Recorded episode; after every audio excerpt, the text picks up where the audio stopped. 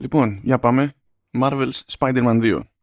Για όσους τέλος πάντων δεν ξέρω, μπορεί να τους έχει πάρει ξόφαλσα όλο αυτό, τα παιχνίδια της Insomniac και της Sony προφανώς, ε, δηλαδή το πρώτο Marvel Spider-Man, το Marvel Spider-Man Miles Morales και το, τώρα το Marvel Spider-Man 2, δεν έχουν σχέση με το, με το MCU, δεν έχουν σχέση καν με το λεγόμενο Sony Spider-Man Universe, το, το οποίο τέλος πάντων είναι ένας περίεργος όρος, ο οποίος υφίσταται το οποίο Sony Spider-Man Universe ισχυρίζεται, σύμφωνα με τη συμφωνία του 2019 περίπου, ότι δεν είναι τελείως αποκλεισμένο από το MCU και αυτό στην πράξη δεν σημαίνει και πολλά και πάει λέγοντας. Τέλος πάντων, το ρεζουμέ είναι ότι δεν χρειάζεται να έχετε ασχοληθεί καθόλου με Spider-Man στο κινηματογραφικό πλαίσιο ή οπουδήποτε αλλού για να ασχοληθείτε με τα παιχνίδια της Insomniac. Και τέλος πάντων, αν δεν έχετε παίξει καν τα προηγούμενα δύο παιχνίδια της Insomniac, ε, ναι, εντάξει, χάνετε κάποια πράγματα σε βάθος, αλλά δεν είναι ότι χρειάζεται να έχετε τέλος πάντων όλη την πληροφορία για να πείτε ότι βγάζετε άκρη στο Spider-Man 2.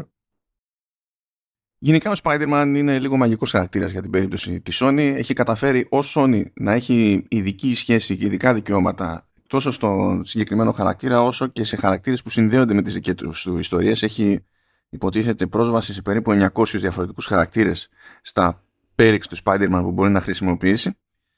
Ε, και έχουμε περάσει έτσι από διάφορες φάσεις αυτής της σχέσης από το να χρησιμοποιείται η ίδια γραμματοσυρά με τις κινηματογραφικές παραγωγές του Sam Raimi στο ως logo τέλος πάντων για το logo του PlayStation 3 ε, έχουμε περάσει από δύο reboots. Υποτίθεται ότι στο, στην τρίτη εποχή του Spider-Man του κινηματογραφικού στη Sony καταφέρανε και τα μισοβρήκανε εκεί πέρα λίγο με τη Marvel για κάποια πράγματα για να συνδέεται κάπως η business και ε, από εκεί και πέρα όταν άφησε τα δικαιώματα του Spider-Man η Activision, να τα θυμάστε αυτά, κάποτε είχε εργολαβία Spider-Man η Activision, τα τσίμπησε η Sony και από τότε, εδώ και χρόνια δηλαδή, έχει να ασχολείται η Insomniac, η οποία η Insomniac είναι γνωστό στούντιο τέλος πάντων για την προσοχή που επιδεικνύει έτσι κι αλλιώς τι παραγωγές του. Ε, τα τελευταία χρόνια από εκεί που είχε σχεδόν αποκλειστικά συνεργασία με τη Sony με ελάχιστες εξαιρέσεις ε, αγοράστηκε και έχω να πω ότι αγοράστηκε πολύ φθηνά για αυτό που προσφέρει η Sony.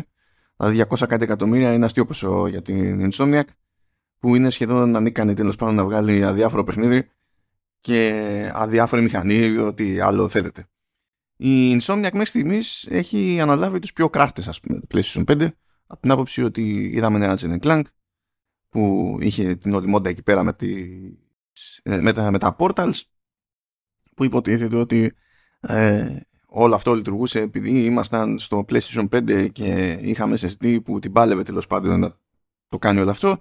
Στην πράξη το αποτέλεσμα ναι μεν ήταν ε, απαιτητικό σε σχέση με το να πετάξουμε εκεί πέρα ένα σκληρό δίσκο πάνω α, αλλά δεν αξιοποιήθηκε έτσι όπως είχε υπονοηθεί στην αρχή. Fun fact, στην περίπτωση του Spider-Man 2 έχουμε ένα συγκεκριμένο side quest όπου έχει επίσης τέτοιου είδους portals χρησιμοποιούνται μία φορά, δεν είναι κάποιος μηχανισμός που παίζει γενικά τέλος πάνω στο, στο παιχνίδι και είναι σαν ευθεία αναφορά πούμε, στο Ratchet Clank. Τώρα πέραν όλων αυτών υποτίθεται ότι τεχνικώς η ιστορία είναι συνέχεια των προηγούμενων δύο τίτλων, δηλαδή του πρωτοτύπου και του Miles Morales. Σε αντίθεση με τα προηγούμενα δύο παιχνίδια, εδώ κατά διαστήματα ελέγχουμε πότε τον έναν και πότε τον άλλον και υποτίθεται ότι αυτή η δυνατότητα ε, είναι κατά μία έννοια και tech demo για το hardware του PlayStation 5 και την ταχύτητα του, του SSD από την άποψη ότι μας δίνει το περιθώριο τέλος πάντων το, το σύστημα όποτε θέλουμε να κάνουμε αλλαγή από τον ένα στον άλλον και γίνεται πραγματικά έτσι μπαμ μπαμ. Δεν είναι ότι δεν υπάρχει καμία καθυστέρηση ε, αλλά γίνεται τόσο ομαλά που στην ουσία η οποιαδήποτε καθυστέρηση καταλήγει και είναι αμεληταία. Αυτό σημαίνει ότι το λιγότερο, ας πούμε, ε, έχουμε να δούμε την ιστορία από δύο σκοπιές, έχουμε πρόσβαση σε δύο χαρακτήρες που δεν έχουν, έχουν, ενώ έχουν τα ίδια γενικά χαρακτηριστικά, δεν έχουν ακριβώς τα ίδια χαρακτηριστικά και φυσικά και ως χαρακτήρες στο πλαίσιο της ιστορίας, ας πούμε, ε, είναι διαφορετικές προσωπικότητες, λειτουργούν με άλλο τρόπο και η αντίθεση που προκύπτει, που προκύπτει μεταξύ τους, μεταξύ των, ε, παίζει ρόλο και αυτός στην αφήγηση.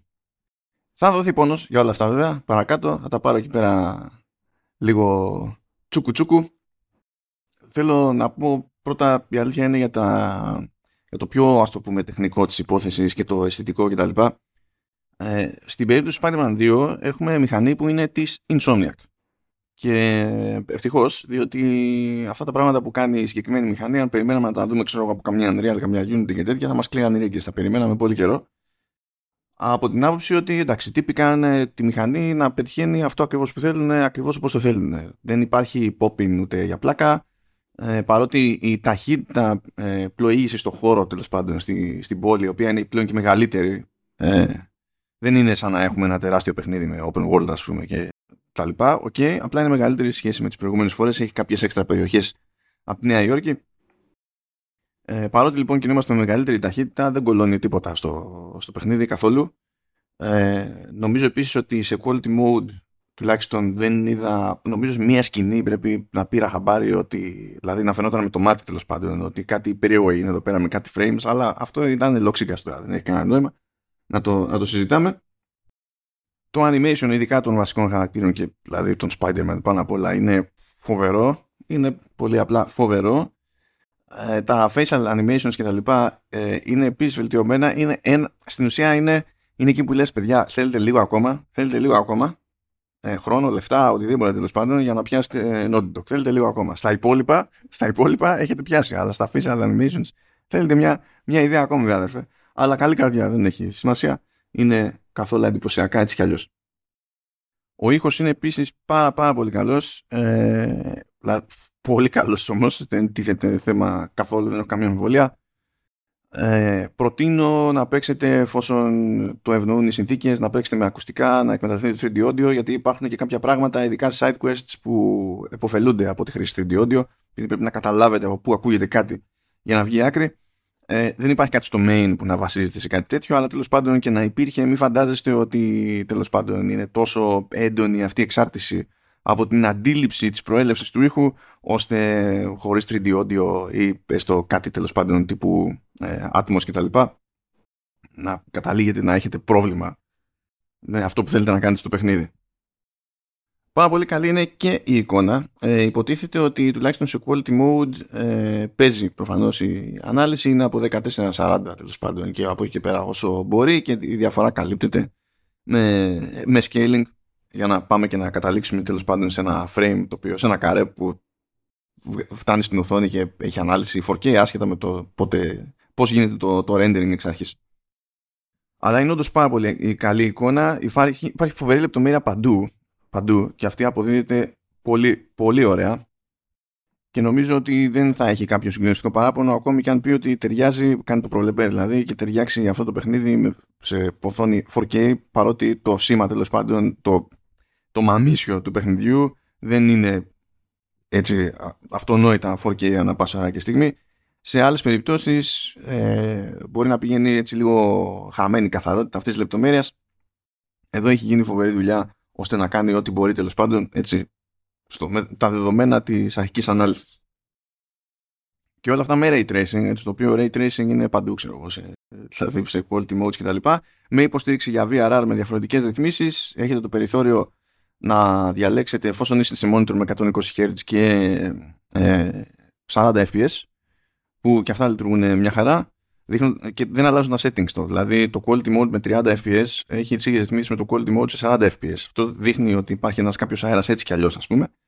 Και στην περίπτωση που έχουμε ε, πάνελ 120 Hz πηγαίνουμε το συνδυάζουμε εκεί και το εκμεταλλευόμαστε αλλιώς και κερδίζουμε και λίγο στην απόκριση του χειρισμού κτλ. Ούτε αυτό είναι καινούριο, αυτά τα πράγματα τα έχουμε δει από Insomniac και στο Ratchet, οπότε προβλέπε. Προβλέπε δεν σημαίνει αδιάφορα ή λιγότερο εντυπωσιακά, αλλά προβλέπε. Μπορεί να ακούγεται λίγο αυτοκτονικό ότι τέλος πάντων το ray tracing δίνει και παίρνει και δεν είναι απλά πηγαίνουμε και βάλαμε μια επιλογή.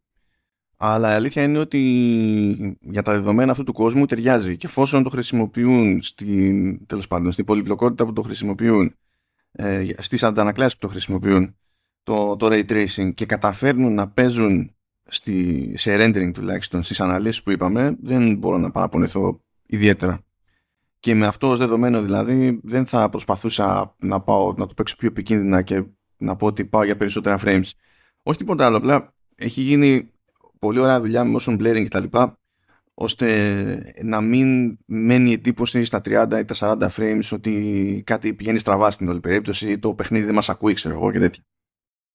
Θέλω να επανέλθω λίγο στα του, του SSD διότι με βάση αυτό τέλος πάντων ε, συμβαίνουν κάποια πράγματα που εκεί δεν τα περίμενα ακριβώς.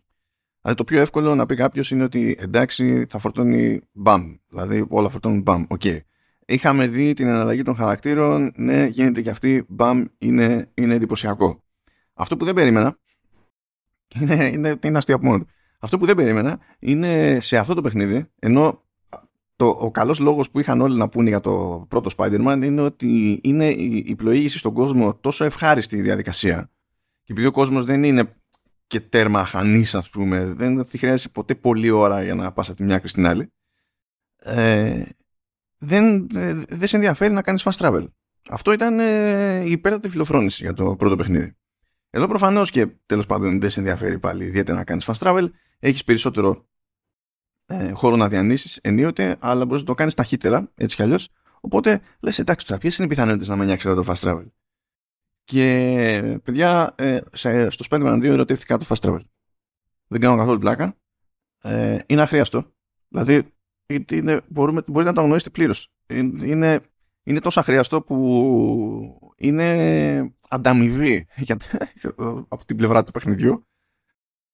Ε, αλλά τι γίνεται όταν κάνετε fast travel; Εφόσον το έχετε ξεκλειδώσει τέλος πάντων. Ανοίγετε το χάρτη, πηγαίνετε σε ένα οποιοδήποτε σημείο, κρατάτε πατημένο ένα κουμπί, γεμίζει μια μπάρα και ξαφνικά κάνει zoom in σε εκείνο το σημείο, όχι σε συγκεκριμένα σημεία όπου λειτουργεί το fast travel. Ε, στο συγκεκριμένο σημείο ξαφνικά κάνει από το χάρτη pub zoom in και έχετε το χαρακτήρα σας εν κινήσει σε ταχύτητα της προκοπής και έτοιμο, έτοιμο για δράση, έτοιμο για συνέχεια. Το εφέ αυτό, η εφαρμογή τέλος πάντων του fast travel είναι τόσο εντυπωσιακή στο μάτι που εδώ παθαίνω το αντίθετο. Δηλαδή κάνω fast travel απλά για να κάνω fast travel και χαίρομαι αυτό που βλέπω. Δηλαδή χωρίς να έχει κανένα νόημα. Κανένα νόημα απολύτως. Αφού υπήρχαν ώρες που έπρεπε να καλύψω μεγάλες αποστάσεις χειροκίνητα επειδή υποτίθεται ότι έψαχνα κάποια collectibles και αυτά θα τα βρεις με το δύσκολο τον τρόπο πηγαίνοντας πέρα 12 και ψηλοψάχνοντα. Και στενοχωριόμουν. Δηλαδή που δεν χρησιμοποιούσα απλά το fast travel μόνο και μόνο για τα... επειδή έχανα αυτό το, το, το εφέ της μετάβασης. Είναι, είναι, είναι εντυπωσιακό. Είναι, είναι άνω ποταμών αυτό που βλέπω. Το ακριβώς αντίθετο βέβαια ε, ισχύει για την περίπτωση της μουσικής. Η μουσική είναι απογοητευτική, είναι εξωπραγματικά αδιάφορη ε, είναι απασχολημένη με το να μιμείται το μαρβελικό κινηματογραφικό περίπου στυλ το οποίο είναι από μόνο του κακή επιλογή και, και βαρετή αλλά ακόμη και το, στο MCU που και που τους ξεφεύγει ένα καλό έτσι μουσικό θέμα. Εδώ ο John Paesano που δεν μου κάνει εντύπωση που βαρέθηκα με John Paesano είναι σχεδόν παράδοση προσωπική να βαριέμαι με John Paesano άμα πετύχω κομμάτι του που μου κάνει κλικ εντυπωσιάζομαι. Δηλαδή εντυπωσιάζομαι για το ότι συνέβη. Όχι πριν κάνει εντυπωσιαστώ από το κομμάτι, ας ε, έχει τέλος πάντων το, ένα χαρακτηριστικό θέμα του παιχνιδιού που είναι το Greater Together. Έχει ένα, ένα μοτίβο εκεί πέρα για, το, ε, για τον Craven. Έχει ένα μοτίβο τέλος πάντων για κάποια πραγματάκια ε, και καταφέρνει να τα συνδυάζει όπως τα συνδυάζει και να τα διασκευάζει όπως τα διασκευάζει με τον πλέον βαρετό και αδιάφορο τρόπο μου έκανε φοβερή εντύπωση που κάθισα και άκουσα. Καλά, ούτως ή άλλως και την ώρα που έπαιζα το παιχνίδι, συνειδητοποιούσα ότι ο ήχος είναι απλά εκεί για συνοδεία και κατά τα άλλα δεν, δεν έχει να μου πει πολλά πράγματα. Είναι απλά για το mood. Αλλά κάθισα και άκουσα και το soundtrack ολόκληρο ξέχωρα και έπαθα κάτι το οποίο δεν συμβαίνει παρά μόνο πάρα, πάρα, πάρα πολύ δύσκολα στις περιπτώσεις, ειδικά όταν μιλάμε για τέτοιε παραγωγές. Δεν ξεχώρισα ούτε ένα κομμάτι ως κομμάτι που έχει νόημα να γίνεται αντικείμενο συζήτησης και έτσι κατέληξα να μην έχω playlists για Apple Music και Spotify που φτιάχνω σε δύο περιπτώσεις. Όχι επειδή ξέχασα να τα φτιάξω, ξέχασα να βάλω τα links, απλά δεν ξεχώρισα ούτε ένα κομμάτι. Από περίπου μία ώρα και 20 λεπτά ήχου που είναι το soundtrack δεν ξεχωρίζει ούτε ένα κομμάτι. Υπάρχουν μερικά που στιγμία λες, αυτά τα 30 δευτερόλεπτα κάτι πάνε να γίνουν. Και μετά το κομμάτι το ίδιο έχει άλλα 2,5, ε, άλλα 2,5 λεπτά, ας πούμε, που είναι ό,τι να είναι και λες. Γινόταν να έχω αυτά τα 30, μπορώ να έχω αυτά τα 30 δευτερόλεπτα σε μια τυχαία λούπα, ξέρω εγώ, και να μην χρειάζεται να σέρνω όλο το υπόλοιπο κομμάτι για να πω ότι άκουσα αυτά τα 30 δευτερόλεπτα. Φοβερά, φοβερά βαρετός ο Παϊζάνο, δεν μπορώ να συλλάβω δηλαδή πώς καταλήγουμε σε τέτοιο αποτέλεσμα γενικά, αλλά καταλήξαμε σε τέτοιο αποτέλεσμα. Για να γυρίσω έτσι στα πιο θετικά, ε, ως συνήθως πλέον στις μεγάλες παραγωγές στη Sony έχουμε πολύ έτσι, συντονισμένη προσπάθεια για τις επιλογές περί προσβασιμότητας που επιμένω ότι πρώτον κακώς ε, κατηγοριοποιούνται πλέον ως προσβασιμότητα διότι υπάρχουν διάφορα πράγματα που μπορούν να διευκολύνουν και να βοηθήσουν ε, ανθρώπους που δεν έχουν υποτίθεται κάποια πάθηση που να πρινιέται ας πούμε για αναπηρία μπορεί να είναι κάτι πολύ πιο ήπιο ή μπορεί να είναι και θέμα γούστου. Αλλά εντάξει τέλος πάντων ε, αυτό εντάξει είναι θέμα όρου όχι κάτι άλλο. Αλλά επειδή υπάρχουν πάρα πολλές επιλογές δηλαδή ακόμη και το πώς να το πούμε ακόμα και το motion blur μπορεί να ομαδοποιηθεί μόνο τα υπόλοιπα. Το ότι, α, ναι, παιδιά, έχει επιλογή για απενεργοποίηση του motion blur, εντάξει, αλλά το άφησα εκεί επειδή motion blur έτσι, το ζούμε και στην πραγματικότητα. Το, το chromatic aberration απλά το έβγαλα off, έτσι, δηλαδή, όχι, όχι. Χάρηκα που υπάρχει επιλογή βασικά να το βγάλω off, δηλαδή θα, θα με ενοχλούσε διαφορετικά. Αλλά τέλος πάντων, OK, okay, έχουμε σε επίπεδο προσβασιμότητας πάντως πάρα πάρα πολλές επιλογές. Και ξεκάθαρα μπράβο. Μπορούμε να πειράξουμε τρελά πράγματα και να τα φέρουμε στα μέτρα μας. Μπορούμε να πάμε ακόμα και σε μία-μία τις κατηγορίες των NPCs ας πούμε και να πούμε ότι κοίταξε να δεις θα μου τους δείχνεις αυτούς με ε, συγκεκριμένο χρώμα ώστε και στο περίπου τέλος πάντων να μην χρειάζεται να δω ακριβώς την εμφάνισή τους για να καταλάβω τι σοϊ NPC είναι ή τι σοϊ εχθρός είναι και, και τα λοιπά. Ε, μπορούμε να πούμε ότι άμα είναι απλώς NPC θα έχεις αυτό το χρώμα. Αν είσαι βασικός εχθρός, ξέρω εγώ, θα έχεις αυτό. Αν είσαι πιο τούβλο εχθρός, υπάρχει ε, άλλη σκίαση. Υπάρχει ό,τι, ό,τι θέλετε για τα bosses και τα, και τα συναφή. Υπάρχει σήμανση χρωματική για τις περιπτώσεις που συμβαίνει μπροστά μας κάτι σε κάτι το οποίο υποτίθεται ότι είναι σημαντικό για την ιστορία. Ε, μπορούμε να αλλάξουμε χρώμα κειμένου, χρώμα ε, υποτίτλων μπορούμε να πειράξουμε την ένταση της, ε, της φωνής, μπορούμε να βάλουμε αφήγηση σε συνοηματική. Υπάρχουν πάρα, πάρα πολλές επιλογές και καλά κάνουν και υπάρχουν πάρα πολλές επιλογές. Αυτό που μου έκανε εντύπωση, που αυτό πιστεύω ότι είναι απόρρια συνεννοησίας εσωτερικής της Sony, ε, είναι ότι το παιχνίδι χρησιμοποιεί ε, το, το trackpad που έχει πάνω το DualSense. Το οποίο trackpad τέλος πάντων έχω πει πολλά και στο παρελθόν ότι το θεωρώ πραγματικά κακή ιδέα γενικά. Θα προτιμούσα επί DualSense απλά να είχε πάει για φούντο. Ειδικά από τη στιγμή που έπαιζε εκεί λίγο το περίεργο με το ε, τι χειριστήριο έχει νόημα να χρησιμοποιούμε όταν παίζουμε παιχνίδια PS4, αν λειτουργεί με το Α, το Β κτλ. Τέλος πάντων, ε, θα προτιμούσα πολύ απλά να μην υπάρχει το trackpad ε, και νομίζω ότι θα το προτιμούσε και η Sony να μην υπάρχει το trackpad. Και γιατί το λέω αυτό εσχάτως τέλος πάντων η Sony ε, εξηγώντας τα του Access Controller είπε ότι ένα από τα πράγματα, ένα από τα σενάρια που δεν καλύπτει ε, το Access Controller είναι ε, στην ουσία η λειτουργία του trackpad.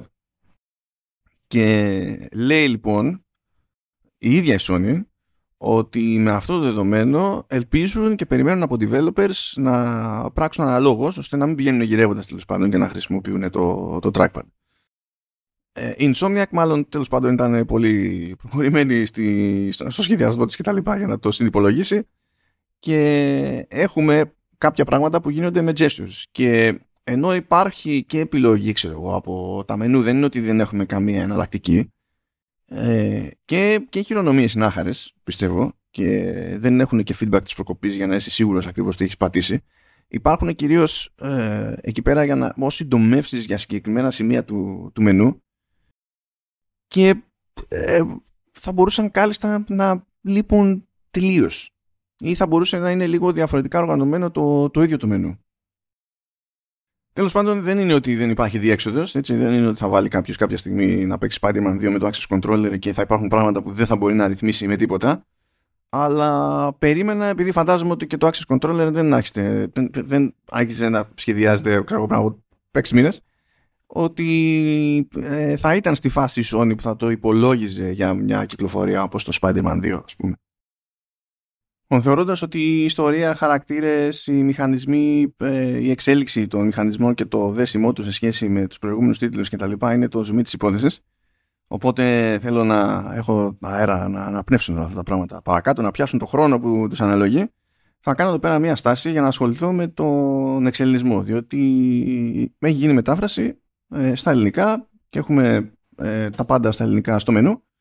Προφανώς και έχουμε ελληνικό υποτιτλισμό και υπάρχουν και μια-δυο έτσι πολύ συγκεκριμένες περιπτώσεις όπου έχουμε και μηνύματα στα ελληνικά που είναι μέρος εκείνη την ώρα της δράσης. Δηλαδή υποτίθεται ότι προβάλλεται κάτι σε κάποια οθόνη μέσα στο παιχνίδι όμως και αυτό έχει επίσης εξελινιστεί. Είναι εξαίρεση, είναι σε πολύ συγκεκριμένη περίπτωση ας πούμε που συμβαίνει αυτό το πράγμα αλλά ήταν, ήταν και αυτή μια λεπτομέρεια που είναι για καλό. Τώρα η μετάφραση ως μετάφραση εντάξει ε, δε, ε, έχω και μια εικόνα συνήθως για το έστω κάποιους από αυτούς που εμπλέκονται στη, στη μετάφραση και έχω να πω ότι ε, ξέρω ποιος είναι εκεί που έχει γίνει καλύτερη δουλειά. Δηλαδή το, το, το βλέπω το, το, το καταλαβαίνω. Και ξέρω ότι δεν είναι στα κομμάτια που βλέπω ότι κάτι έχει πάει στραβά γενικά όταν η μετάφραση είναι καλή είναι πολύ καλή κανένα πρόβλημα όταν η μετάφραση έχει πάει στα λάθος χέρια όταν κάτι είναι off ε, είναι ώρες ώρες off με τρόπο κομικοτραγικό. Για να είμαι ξεκάθαρος ως προς αυτό, έτσι, στην πλειοψηφία η μετάφραση είναι όπως πρέπει. Στην πλειοψηφία της. Είναι μειοψηφία τα στραβά. Αλλά αν τα βάλουμε και τα κάνουμε μια σούμα τέλος πάντων, ας το πούμε ότι σε απόλυτους αριθμούς θα μπορούσε να είναι και πιο μειοψηφία. Και πολλές φορές βλέπω ότι Δηλαδή, εντάξει, κάποια πράγματα στη μετάφραση γίνονται ε, στραβά, ξεφεύγουν επειδή καμιά φορά βλέπεις έναν όρο, μια λέξη ξέμπαρκε, ας πούμε, δεν έχεις καμία περιγραφή της σκηνής και δεν ξέρεις ακριβώς τι αναφέρεται. Οπότε, ενώ χωράνε πολλαπλές ερμηνείες, αναγκάζεσαι και ε, στην ουσία ρίχνεις κέρμα και ελπίζεις να το πέτυχες. Αυτά τώρα δεν τα μετράω, διότι τυχαίνουν και τις καλύτερες οικογένειες και δεν φταίει ο μεταφραστής για το ότι δεν είχε λεπτομέρειες για τη σκηνή, ας πούμε εκεί που ζορίζομαι είναι σε περιπτώσεις που ε, μπορεί να γίνει παρανόηση, δεν είναι πολλές αλλά υφίστανται και κυρίως δηλαδή κάποιοι που μπλέξανε με αυτή τη μετάφραση έχουν θέμα ε, αισθητικής και σίγουρα έλλειμμα κάποιων εμπειριών. Δηλαδή σίγουρα έχουμε περιπτώσεις ατόμων που ε, δεν έχουν ακούσει δεν έχουν συζητήσει ούτε κάναμε γνωστό για το, για το φανταριλίκι και πώς λειτουργούν τα πράγματα τέλος πάντων σε, σε επίπεδο ορολογίας. Ούτε ψάξανε ούτε να ρωτήθηκαν. Αλλά, αλλά δεν χρειάζεται τέλος πάντων να το περιορίσω στο φαντεριλίκι. Υπάρχουν διάφορα, διάφορα περίεργα. Πηγή. Υπάρχει τέλος πάντων ένα στυλ, ας το πούμε, ε, εγκλημάτων που κυνηγάς και πρέπει τέλος πάντων να πας και να σώσεις υποτίθεται τους customers. Ε, οι customers είναι πελάτες. Δεν είναι, δεν είναι καταναλωτές. Οι καταναλωτές είναι consumers. Όταν, θέλει, όταν σου λέει το παιχνίδι λοιπόν πρέπει να πας σε ένα κατάστημα και να σώσεις αυτούς που είναι μέσα στο κατάστημα, το ε, πήγαινε να σώσεις τους καταναλωτές είναι λίγο περίεργο. Σαν φάση. Δεν νομίζω δηλαδή ότι θα το λέγαμε στη, στη πραγματική ζωή. Επίσης θέλω να πω ότι όποιος έχει τη φανή ιδέα να γράψει αντιβαίνω με επιθέσεις, το κέρατό Δηλαδή πραγματικά το κέρατός με αυτή τη σύνταξη. Το κέρατός σας όλων όταν χρησιμοποιείτε τέτοια σύνταξη. Επίσης, μιας και είπα αντιβαίνω επιθέσεις. Άλλο ένα πράγμα, δηλαδή δεν είμαι φίλος με αυτούς τους ανθρώπους να το κάνουν. Λοιπόν, στα αγγλικά είναι anti ή anti τέλος πάντων, παύλα, venom. Πάρα πολύ ωραία. Αυτό στα ελληνικά δεν το κάνουμε με τις ρημάδες παύλες. Το κάνουμε μόνο όταν βάζουμε τελείως ξέμπαρκες λέξεις μεταξύ τους και δεν υπάρχει καμία ελπίδα να βγει κάτι σύνθετο που να βγάζει νόημα. Σε αυτή την περίπτωση λοιπόν, το πιο κομπλέ θα ήταν ε, χωρίς παύλα. Τώρα καταλαβαίνω ότι το Venom είναι και όνομα. Έτσι. Δημιουργεί έτσι ένα ζήτημα εξτραδάκι, ε, μια πολυπλοκότητα παραπάνω. Αλλά υπάρχουν και παραδείγματα που δεν υπάρχει αυτή η πολυπλοκότητα παραπάνω και πάλι το γυρίζουμε σε παύλες. Αυτό είναι επειδή το βλέπουμε τα αγγλικά. Δεν είναι έτσι στα ελληνικά, παιδιά. Sorry. Είσαι πιο έτσι διακυβερνητικά. Ultimate difficulty. Ε, δεν είναι το απόλυτο επίπεδο δυσκολίας. Δηλαδή, αν θες να το πεις κάτι, θα το πεις υπέρτατο. Δηλαδή, γιατί είναι το πιο πάνω δεν πάει, ας πούμε. Δεν είναι το απόλυτο. Δηλαδή, πάει να πει απόλυτη δυσκολία.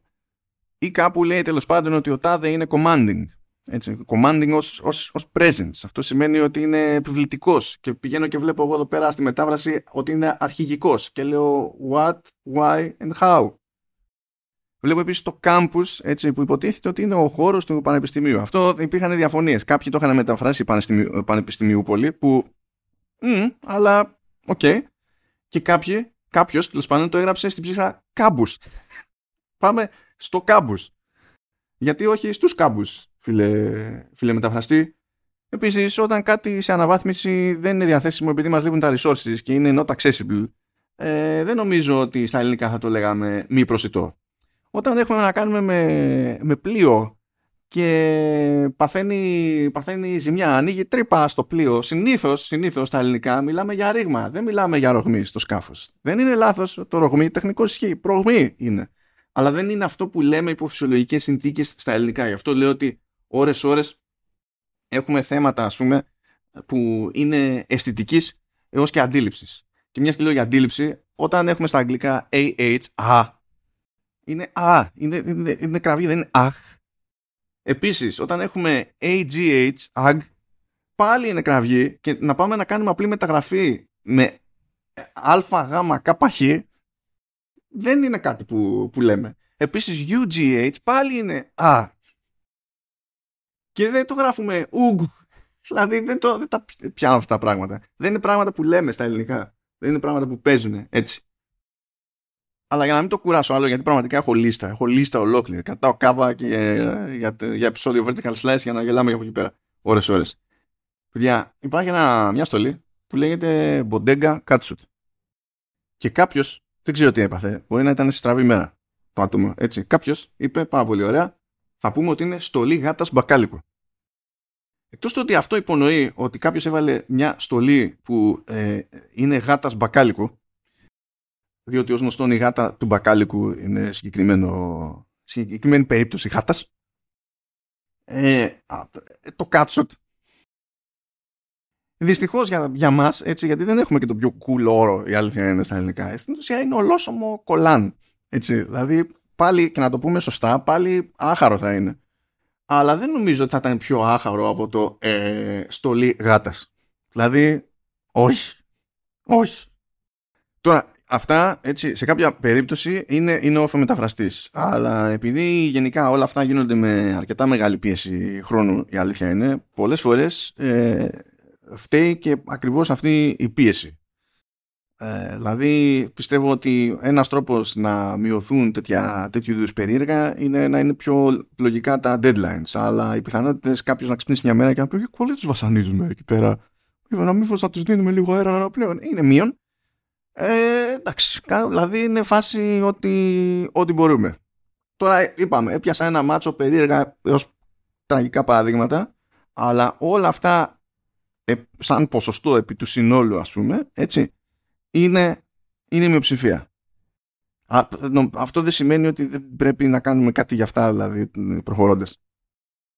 Φτάνουν όμως όλα αυτά, πάμε παρακάτω. Πάμε να δούμε τι γίνεται στην ουσία των πραγμάτων. Πάμε να δούμε τι γίνεται στη, στην περίπτωση του, του gameplay.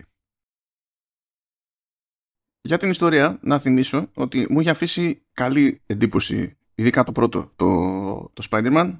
Όταν είχα κάνει το review τότε στο Eternity είχα καταλήξει στο 8 και βασικό μου πρόβλημα τότε ήταν τα side missions, τα οποία ήταν ε, για, για γέλια. Ήταν, ήταν αστείο από την άποψη ότι υπήρχαν διαφορετικά τέλος πάντων, τι να το πω τώρα, το πούμε περίπου mini games, τα οποία ως mini games είχαν περισσότερο ενδιαφέρον από κατηγορία αποστολών που αυτοπροβαλόταν και αυτοπροσδιοριζόταν ως side missions. Δηλαδή θα ήταν καλύτερο το αποτέλεσμα έτσι και δεν υπήρχαν καν.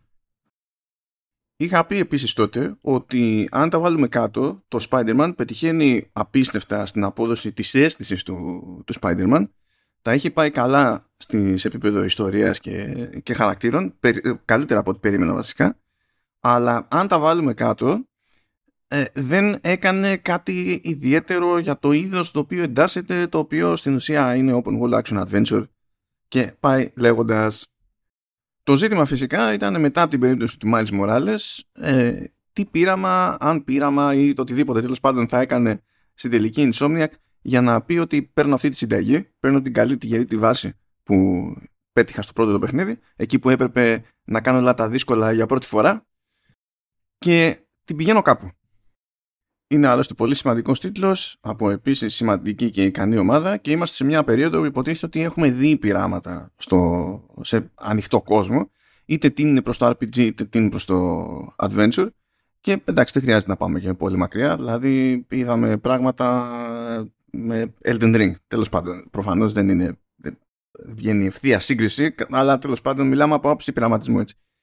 Ε, έχουμε δει πράγματα από Zelda, είδαμε πράγματα από, από Cyberpunk. Υπάρχει τέλος πάντων μια δυναμική. Οπότε εδώ το, είχε Insomniac να διαλέξει ανάμεσα στο νέο, νέο πειραματισμό για να βρει το κάτι παραπάνω να πάει κάπως παραπέρα τη φάση ή στο ραφινάρισμα.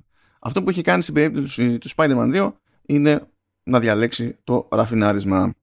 Τώρα αυτό σημαίνει ότι είναι προφανώς δεν πηγαίνει τα πράγματα και το είδος μπροστά αλλά η αλήθεια είναι, τουλάχιστον αυτή η εντύπωση μου μείνει είναι ότι ήξερε τι έκανε και κατάλαβε σε σημαντικό βαθμό ποιες ήταν οι, οι αδυναμίες της αρχικής της προσέγγισης.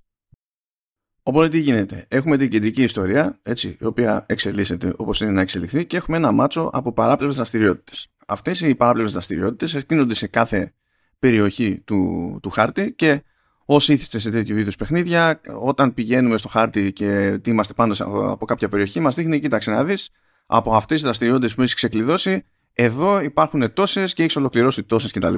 Εντάξει, OK. Okay. Ε, καθώς καθώς τις ολοκληρώνουμε αυτές υποτίθεται ότι γεμίζουμε ένα μετρητή που είναι ο, και καλά η πρόοδος που, έχουμε, η πρόοδος που έχει προκύψει στη συγκεκριμένη περιοχή.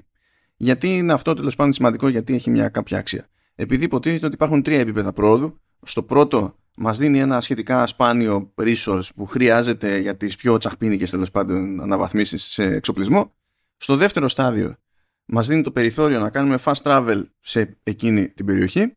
Και στο τρίτο στάδιο μας δίνει επίσης ένα σπάνιο resource το οποίο χρησιμοποιείται και για πιο έτσι τσαχπίνικες ε, στολές αλλά το σημαντικότερο ε, χρησιμοποιείται για αναβαθμίσεις στις στολές.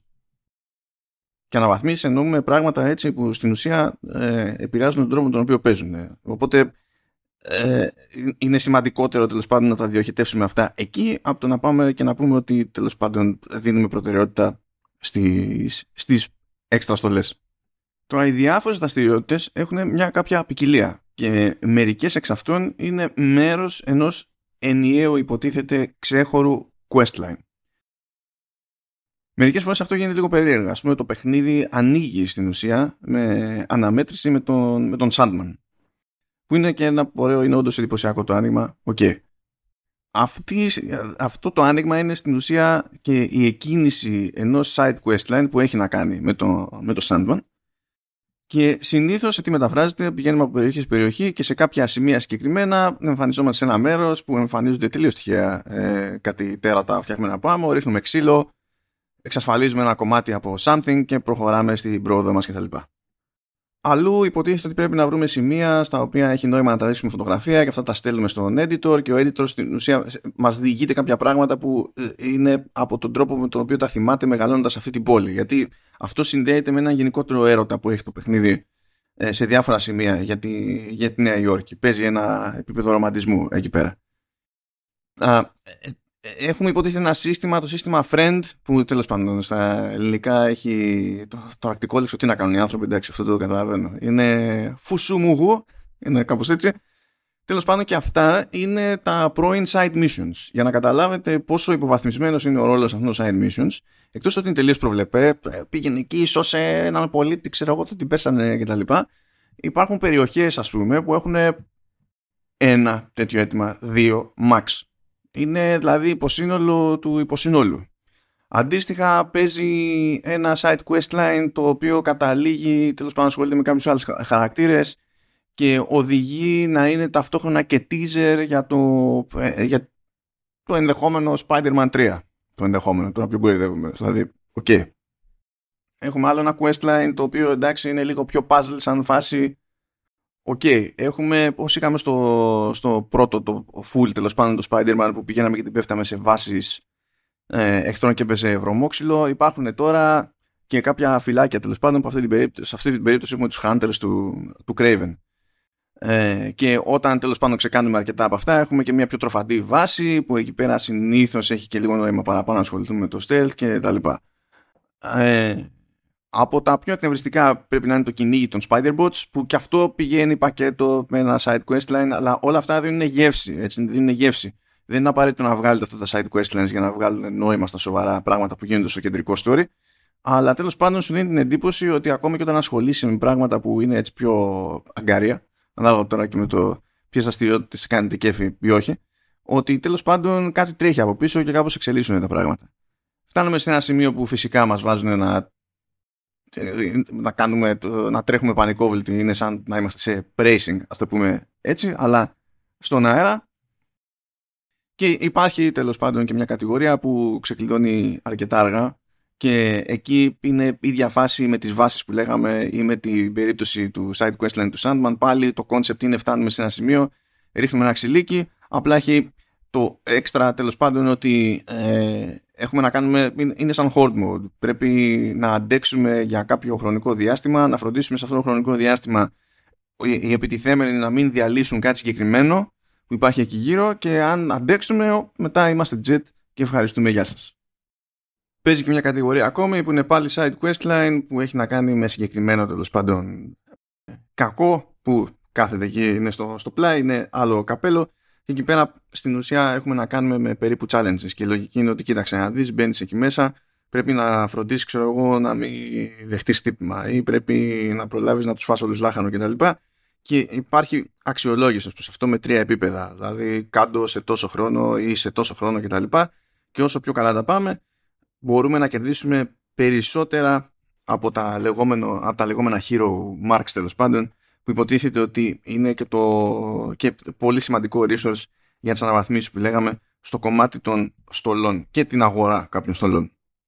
Εννοείται και να τα λοιπά ότι όπου παίζει ξύλο ε, μαζεύουμε και ένα από τα πιο βασικά resources τέλος πάντων που χρησιμοποιείται ε, τρόπος και σε αναβαθμίσεις εξοπλισμού και στο ξεκλείδωμα έξτρα χρωματισμών σε, κάποιο, σε κάποια στολή που έχουμε ξεκλειδώσει. Τέλος πάντων χρησιμοποιούνται, χρησιμοποιούνται σε διάφορες φάσεις. Αυτό που είναι το ρεζουμέ εδώ είναι από τη μία το εύρος των δραστηριοτήτων και από την άλλη το ότι όλες προσφέρουν κάτι που άμεσα, έμεσα, γρήγορα ή πιο αργά μας δίνει το περιθώριο να προοδεύσουμε, να βελτιώσουμε ε, το, τον Spider-Man, όποιον Spider-Man τέλος πάντων και να χρησιμοποιούμε σε κάθε περίπτωση. Πράγμα που προφανώς έχει αντίκτυπο στο, στο main quest. Το καλό με αυτή την προσέγγιση, παρότι κανένα side questline δεν προσφέρει κάτι ξέρω εγώ, συναρπαστικό, το καλό με αυτή την προσέγγιση είναι ότι δεν κάνουμε μονίμως ξανά και ξανά και είναι ε, λιγότερη έμβαση αυτή τη φορά στην άπειρη μάχη σε σχέση με το πρώτο παιχνίδι, νομίζω, ε, είναι πως προφανώς και βοηθάμε τον εαυτό μας ε, με τις αναβαθμίσεις και ταιριάζει και με το χαρακτήρα από την άποψη ότι ο Spider-Man δεν είναι φάση ξέρω εγώ ε, ασχολούμαστε μόνο όταν πρέπει να σωθεί ο κόσμος. Δηλαδή είναι, η, η λογική είναι ότι είμαστε Νεοϊορκές είμαστε στη Νέα Υόρκη και κάνουμε ό,τι μπορούμε ασχολούμαστε και με τα μικρά εγκλήματα ξέρω εγώ και με ό,τι να είναι. Επιστρέφουν τα δυναμικά εγκλήματα προκύπτουν τυχαία τέλος πάνω στο χάρτη και άλλο ένα εξτραδάκι είναι ότι για κάποιο λόγο που δεν αντιλαμβάνομαι που και που βρίσκεται και κανένα σεντούκι τέλος πάντων το οποίο επίσης έχει συνήθως τα λιγότερο σπάνια ενίοτε τα λίγο πιο σπάνια resources που χρησιμεύουν σε αναβαθμίσεις Λέω ότι δεν, καταλαβαίνω, δεν καταλαβαίνω ακριβώς γιατί παίζει το συγκεκριμένο, διότι από ένα σημείο και έπειτα, ε, αρκετά νωρίς, άρχισα να τα αποφεύγω. Ενώ δεν απέφευγα όλα τα υπόλοιπα, άρχισα να αποφεύγω αυτά. Γιατί, διότι συνειδητοποίησα και ήθελα να δω αν αυτό θα μου σκάσει τη μούρη παρακάτω. Αν αυτά τα resources που θα εξασφάλιζα ε, από την ενασχόλησή μου με αυτά τα έξτρα εγκληματάκια που σκάνε στην τύχη, αν θα με πόναγε παρακάτω τέλος πάντων και θα μου δημιουργούσε πρόβλημα στις αναβαθμίσεις που θα μένει να κάνω. Και δεν μου δημιούργησε πρόβλημα. Ακόμα και το πιο σπάνιο resource, ας πούμε, που είναι τα, τα, τα Hero Marks, που είναι ένα level πάνω από τα τέλος πάνω City Marks, έχει, έχει πολλά, έχει πολλά. Έχει, αλλά δεν έχει, θα δείτε ότι στην πορεία δεν θα σας ενδιαφέρει καν, ας πούμε, να τα θυμάστε και το ξέρει αυτό μάλλον και η ομάδα ανάπτυξης. Οπότε όταν σας λείπει κάποιο συγκεκριμένο resource, και σας το δείχνει ε, με ένα κουμπί μπορείτε να δείτε τι υποτίθεται, ποιες είναι οι δραστηριότητες που θα σας ε, αποφέρουν αυτό το resource που σας λείπει. Τι είδους δραστηριότητα. Είδα λοιπόν ότι αγνοώντας τα κατάφερα να αναβαθμίσω τα πάντα, να λεβελάρω τα πάντα, να φτάσω στο level cap και να τσιτώσω όλα τα skill trees, όλα τα gadgets και τέτοια. Το μόνο δηλαδή που δεν έκανα, δεν το τσίτωσα τελείως, ή όχι ψέματα, όχι, μια χαρά του ίδιου τελείως. Πήρα και όλα τα κοστούμια. Είναι και αυτό. Πήρα και όλα τα κοστούμια. Οπότε αυτά τα τυχαία, τα μικρά εγκληματάκια που έχουν και μια τάση να κάνουν spawn ε, προς, ε, τις πολλές φορές σε μη βολική κατεύθυνση απόσταση ε, σε σχέση με την πορεία που ακολουθείτε για να πάτε στην επόμενη δραστηριότητα ή στο επόμενο κομμάτι του main, του main quest ε, καλά για τα σεντούκια δεν το συζητάμε ε, αυτά, αυτά πραγματικά θα μπορούσαν να μην υπάρχουν καθόλου και πάλι να είστε jet με, τη, με αναβαθμίσεις και την πρόοδο και τα, και τα πάντα όλα. Οι γρίφοι γενικά είναι λίγοι, υπάρχουν. Υπάρχει δηλαδή και ένα site questline που έχει να κάνει με κάποιους γρίφου. Από την άποψη ότι πηγαίνουμε σε ένα σημείο, κάνουμε λίγο scan, πρέπει να βρούμε ποιο είναι το σημείο που πρέπει να τραβήξουμε κάπως, πρέπει να διαλέξουμε τη γωνία ώστε να μπορέσουμε να το τραβήξουμε όπως θέλουμε, ε, για να ανοίξουμε κάποια δίωδο, να πάμε σε ένα άλλο σημείο κτλ. Εντάξει, πάρα πολύ ωραία.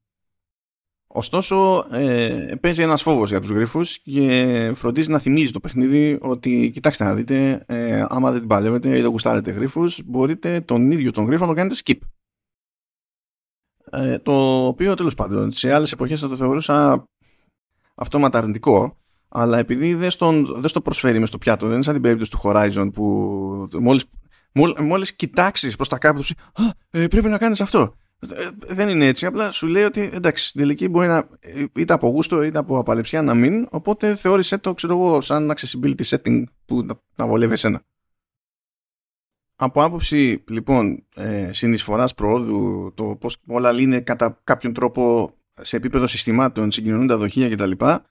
Το αποτέλεσμα του Spider-Man 2 είναι πιο ισορροπημένο σχέση με προηγούμενες προσπάθειες της Insomniac. Βέβαια, δεν προσπάθησε να κάνει το δύσκολο, που έτσι κι αλλιώς λίγοι προσπαθούν να το κάνουν σε αυτά τα είδη ε, να έχει side quest, side quest lines με γράψιμο της προκοπής και πραγματικό ενδιαφέρον και να συνεισφέρουν και αυτά στο main με τρόπο ουσιώδη και όχι ε, με τρόπο που να θυμίζει fan service ή tease που δεν ξέρουμε αν θα οδηγήσει οποτεδήποτε κάπου. Μιλώντας όμως για αναβαθμίσεις, γενικά υπάρχει αρκετά μεγάλη ευελιξία, αλλά είναι ευελιξία που σε μεγάλο βαθμό δεν χρειάζεται. Ε, ή τουλάχιστον δεν αποδεικνύεται αναγκαία. Δηλαδή πιστεύω ότι η διαφοροποίηση στο στυλ μάχης του κάθε παίκτη θα έχει καταλήγει να έχει να κάνει περισσότερο με γούστο παρά με κάτι τέλος πάντων που του προτάσει το παιχνίδι και τον αναγκάζει να προσαρμοστεί ουσιοδός. Λοιπόν, έχουμε τρία διαφορετικά skill trees. Είναι ένα το οποίο ισχύει γενικά και για τους δύο χαρακτήρες. Ε, και από εκεί και πέρα έχει και ένα δικό του κάθε χαρακτήρας γιατί έχουν, ε, έχει ο καθένας και κάποιες ιδιαιτερότητες, κάποια abilities που δεν έχει ο άλλος και τα λοιπά. Πέραν ε, των, των skill trees ε, έχουμε και άλλα δύο επίπεδα να σκεφτούμε. Υπάρχουν οι αναβαθμίσεις των στολών. Οι αναβαθμίσεις των στολών δεν έχουν να κάνουν με, τη, με την εμφάνιση. Μπορούμε δηλαδή να αγοράσουμε διάφορες στολές. Μπορούμε να έχουμε και παραλλαγές χρωματικές και υπάρχουν μερικά σχέδια που είναι, εντάξει, κάποια είναι κλασικά αναγνωρίσιμα κτλ. Ε, και πολύ αγαπητά, okay, και υπάρχουν και μερικά έτσι πιο πειραματικά τα οποία είναι από τεχνικώς ενδιαφέροντα μέχρι όντως πολύ καλά, ας πούμε. Εντάξει, είναι και μερικά που μου φάνηκαν αδιάφορα, αλλά συμβαίνουν αυτά. Εντάξει, okay. Από τα πιο εντυπωσιακά παραδείγματα είναι ε, στολές που έχουν να κάνουν με το Symbiote από την άποψη ότι πηγαίνουν πακέτο και με διαφορετικά ε, shader effects κτλ. Δηλαδή, κατά μία έννοια, οι στολές αυτές προσθέτουν ε, υπολογιστικό βάρος στο σύνολο, αλλά τα παιδιά μπορούν και το κάνουν γιατί έτσι γουστάρουν. Οπότε, τι θα πω εγώ, και το κάνετε. Οκ, okay, cool. Και από εκεί και πέρα έχουμε μια πεντάδα από, από gadgets που αυτά εμένα μου φάνηκαν πάρα πολύ χρήσιμα. Δηλαδή, εντάξει, οι αναβαθμίσεις των στολών είναι σαν να ανεβάζουμε στατιστικά. Ανεβάζουμε damage, health, ξέρω εγώ και τέτοια πράγματα αλλά τα gadgets έχουν συγκεκριμένες τέλος πάντων λειτουργίες.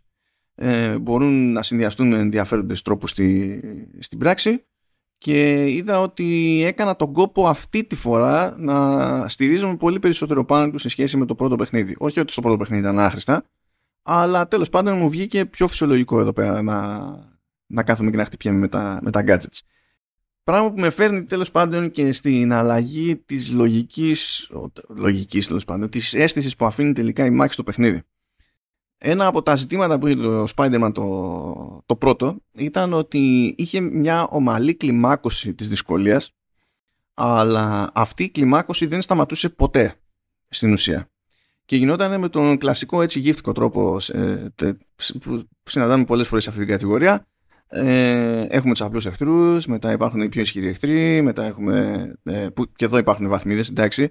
Αλλά μετά έρχεται μια τελείως νέα κατηγορία εχθρού. Ε, κάποιοι πετάνε, τους θυμάστε αυτούς; Ε, δεν πολύ έχει τέτοια. Είναι, λίγα πράγματα πετάνε σε αυτό το παιχνίδι και είναι πιο διαχειρίσιμα. Ε, κάποιοι καταλήγανε και είχαν τέτοιο, τέτοια θωράκιση, τέτοιο άρμορα, ας πούμε, που το ζήτημά σου δεν ήταν ε, αν τους είχε. Το ζήτημά σου ήταν ότι ρουφάγανε πάρα πολύ ξύλο μέχρι να πούνε ότι εντάξει παρετούμε. Και ώρες ώρες στο παιχνίδι έμπλεκα τότε σε κάτι μάχες ας πούμε που κρατούσαν τόσο όχι επειδή δεν έριχνα ξύλο αλλά επειδή είχε ξεφύγει τελείως το ζύγι ως προς το πόσο χρόνο, κόπο ας πούμε και ενέργεια έχει νόημα να δαπανίσει κανείς σε ένα side quest ας πούμε τέτοιο. Είχε παιχτεί και το άλλο το αστείο γιατί είχαν σκάσει με τα story expansions και εκείνα τα expansions λάμβαναν χώρα μετά το τέλος του παιχνιδιού. Εντάξει, οπότε σου λέει: Κοίταξε να δεις. Το έχουμε κάνει έτσι από άποψη ε, δυσκολίας μάχης, ας το πούμε, το, το βασικό το παιχνίδι. Πρέπει να τάξουμε κάποια νέα πρόκληση στο, στον παίκτη. Άρα θα χρησιμοποιήσουμε το προηγούμενο ταβάνι ω baseline και θα πάμε ακόμη πιο πάνω. Και καταλήγαμε σε μια κατάσταση όπου η μάχη ήταν πέδεμα. Ήταν ωραία, αλλά κατέληγε με το λάθος τρόπο κουραστική. Ευπηθώς αναφέρω ότι αυτό δεν ισχύει στο Spider-Man 2. Το Spider-Man 2 είναι συνολικά θα έλεγα πιο εύκολο και πιο ισορροπημένο. Εκεί που θα ζωρίσει ενδεχομένως κάποιους, αλλά δεν το βλέπω έτσι ιδιαίτερα, είναι σε κάποια boss fights που ακολουθούν την κλασική ε, λογική του gaming ότι έχουν διαφορετικές φάσεις. Τελείως αυτές οι φάσεις ε, είναι σχεδόν πάντα τρεις και σε κάθε φάση τέλος πάντων δυσκολεύονται λίγο τα πράγματα και ε, καταλήγει με περισσότερη ενέργεια ο αντίπαλος, ξέρω εγώ, και άρα θέλει περισσότερο ξύλο, περισσότερη προσοχή κτλ. Είναι λογικότερο το ζύγι πάντως. Ε, πιστεύω ότι ευνοεί περισσότερο πειραματισμό από την άποψη ότι δεν είναι ο άλλος συνέχεια τόσο στην τζίτα ώστε να πει δεν είναι η ώρα να δοκιμάσουμε κάτι καινούριο για να μην χάσουμε εδώ πέρα στη, στην αποστολή. Αλλά μια αρνητική παρενέργεια αυτής της νέας ισορροπίας είναι ότι το stealth καταλήγει και είναι αχρίαστο. Ή όταν ε, μας πρόχνει το παιχνίδι προς το stealth και είναι η μόνη επιλογή που έχουμε, ε, άμα δεν τα πάμε καλά δεν χάθηκε ο κόσμος, ξύλο. Και αν μας πει ότι κοίταξε να δεις εδώ δεν έχει μακεμού ή θα τα πας καλά στο stealth ή δεν, πέφτουμε πάνω στα κλασικά προβλήματα που έχουν όλα τα σύγχρονα παιχνίδια ακόμη που μπλέκουν με stealth. Το AI είναι για γέλια. Δηλαδή είναι, είναι, είναι, είναι, είναι αστείο. Απλά. Και είναι διπλά αστείο από τη στιγμή που όταν μπλέκουμε υποτίθεται σε τέτοιου είδους sections στο παιχνίδι ε, υποτίθεται ότι οι αντίπαλοι που έχουμε να αντιμετωπίσουμε δεν είναι τίποτα περαστικοί τραμπούκοι ξέρω εγώ συμμορείτε νεοϊορκέζοι κτλ. Είναι τύποι που είναι οργανωμένοι, υποτίθεται ότι είναι hunters, λειτουργούν ομαδικά και δεν ξέρω εγώ. Ε, τι άλλο. Και είναι ακόμη πιο αστείο το πόσο γιούχου είναι η AI σε τέτοιες περιπτώσεις. Βέβαια αυτό μπλέκει και με μια δημιουργική επιλογή που έχει γίνει σχετικά με συγκεκριμένο χαρακτήρα στο παιχνίδι και το παίρνει ο Σβάρνακ, θεωρώ ότι είναι από τις χειρότερες επιλογές που έχει κάνει η Insomniac και στο Spider-Man 2 και στα Spider-Man που έχει αναπτύξει μέχρι τώρα και ever από τις χειρότερες επιλογές που έχει κάνει. Αλλά επειδή για να το εξηγήσω αυτό έχει νόημα να ασχοληθώ και με το story, μην ανησυχείτε, θα γίνει κοντοζυγώνει η συγκεκριμένη ώρα και θα αποφύγω spoilers, ε, no worries, δηλαδή ειδικά δεν, θα μπλέξω ιδιαίτερα με πλοκή και τα λοιπά, δεν μου φταίει κανένας, αυτά θα τα αποφεύγω πάντα. Αυτό που μπορώ να πω, τουλάχιστον για τις ε, μεγάλες μάχες και το πώς ρέουν τα πράγματα. Τέλος πάντων είναι ότι τα set pieces είναι όντως πολύ καλά. Δηλαδή ε, είναι ώρες ώρες ε, καλά φάση uncharted καλά set pieces θα το θέσουμε έτσι να το πω με τη σύνταξη που, που, που συγχαίρομαι αλλά τουλάχιστον το πιάσουμε όλοι το concept και μερικές φορές εκμεταλλεύονται πολύ ωραία εναλλαγές μεταξύ των δύο διαφορετικών χαρακτήρων που μπορούμε να ελέγξουμε. Από την άποψη ότι πρέπει να συνεργαστούν, ε, φυσικά όλη η μάχη θα περάσει από τα χέρια τα δικά μας, αλλά πότε είναι αναγκαίες οι, οι ιδιαίτερες ικανότητες του ενός, πότε είναι αναγκαίες οι ιδιαίτερες ικανότητες του άλλου, ή τέλος πάντων μπορεί να μην είναι οι ικανότητες του Α ή του Β αναγκαίες, αλλά αφηγηματικά να έχει περισσότερο νόημα να ελέγξουμε πότε τον έναν πότε τον άλλον. Πάμε όμως για ιστορία και χαρακτήρες. Μήπως εξηγήσω και εκείνο το κομμάτι με το, με το stealth, είναι, γιατί μπλέκονται έτσι τα, τα πράγματα όπως είπα πιο πριν. Λοιπόν, ε, μπορώ να πω ότι η φάση με την ιστορία και τους χαρακτήρες του Spider-Man 2 ήταν ε, απογοήτευση. Δεν το περίμενα, διότι είχα ε, εκπλαγεί θετικά στην περίπτωση του πρώτου Spider-Man, ίσα ίσα που μου άρεσε περισσότερο από τα τελευταία κινηματογραφικά Spider-Man, οπότε λέω εντάξει το έχουμε. Ε, δεν ξέρω τι μου φταίει, τι, τι, μάλλον τι έφτεξε για τη νέα κατεύθυνση που είδα. Ε, ε, μπορεί να είναι και απλή μίμηση της ας το πούμε επιτυχημένης συνταγής ε, της Marvel που ακόμα και αυτή η επιτυχημένη συνταγή της Marvel είναι στη φάση που κουράζει πλέον και γίνεται αντικείμενο κριτικής ε, αυτή η λογική Marvel ε, δοκιμάστηκε στο τηλεοπτικό τοπίο και απέτυχε κομικά και πλέον επισήμως ε, έχει αποφασιστεί και εξηγηθεί ότι αλλάζει αυτή η προσέγγιση μπορεί να προσπάθησε η Insomniac να κινηθεί έτσι που ε, ελπίζω να μην είναι αυτό. Δηλαδή προτιμώ κάποιος να προσπάθησε κάτι και να μην του βγήκε από το να έγινε αυτή η επιλογή σε επίπεδο στρατηγικής και να έχουν ποντάρει τόσο στραβά ας πούμε ε, χωρίς να εμπλέκεται τελικά Disney στην όλη υπόθεση το Spider-Man 2 ώρες ώρες είναι εκνευριστικά Disney. Δηλαδή είναι φάση δεν παλεύεται άλλο Disney. Το τελείως βασικό νόημα πίσω από την ιστορία μπορούμε να πούμε ότι δεν διαφέρει ουσιοδός από αυτό που είδαμε στο πρώτο Spider-Man. Το οποίο βέβαια ε, δεν είναι και ιδιαίτερα περίεργο από την άποψη ότι στα, στις υπερο, του υπεροριακές. Πρέπει να πω το μυαλό μου πηγαίνει στη, στην υπερορία έτσι. Οι υπερηρωικές ιστορίες κινούνται συνήθως σε ένα μοτίβο τέλος πάντων και φυσικά υπάρχουν πολλά κοινά σημεία. Αυτό από μόνο του δεν σημαίνει ότι δεν μπορείς να κάνεις πράγματα με αυτά. Στα ίδια πλαίσια στο ίδιο πλαίσιο κινήθηκε κάποτε και ο Κρίστοφερ Νόλαν και λέγαμε ε, Χριστούλη Παναγιά ευτυχώς αλλά εδώ παιδιά ε, παραέγινε η φάση γλυκανάλατη. Δηλαδή δεν υπάρχει σχεδόν κανένας σε αυτό το παιχνίδι που ε, να μην έχει δυσθεώρητη ευθύνη για το παρελθόν του. Δεν υπάρχει κανένας, κανένας που να, είναι, να παραμένει αδιόρθωτος. Μάλιστα διάφοροι ε, ε, είναι σαν να τι να πω, σαν να σοφρονίζονται σε χρόνο μηδέν σε χρόνο μηδέν, μπαμ μπαμ και σχεδόν οποιοδήποτε μεταμορφώνεται σε κάποιο είδους ας πούμε την από χριστιανικό πρότυπο και τα λοιπά. Είναι δηλαδή και όταν όλοι οι χαρακτήρες καταλήγουν κάπως έτσι ε, είναι σαν να βλέπεις παντού τον ίδιο χαρακτήρα. Δηλαδή, συν της άλλης ε, αυτό δεν ε, έχει σύνδεση με την πραγματικότητα εδώ που τα λέμε ε, και δεν, δεν.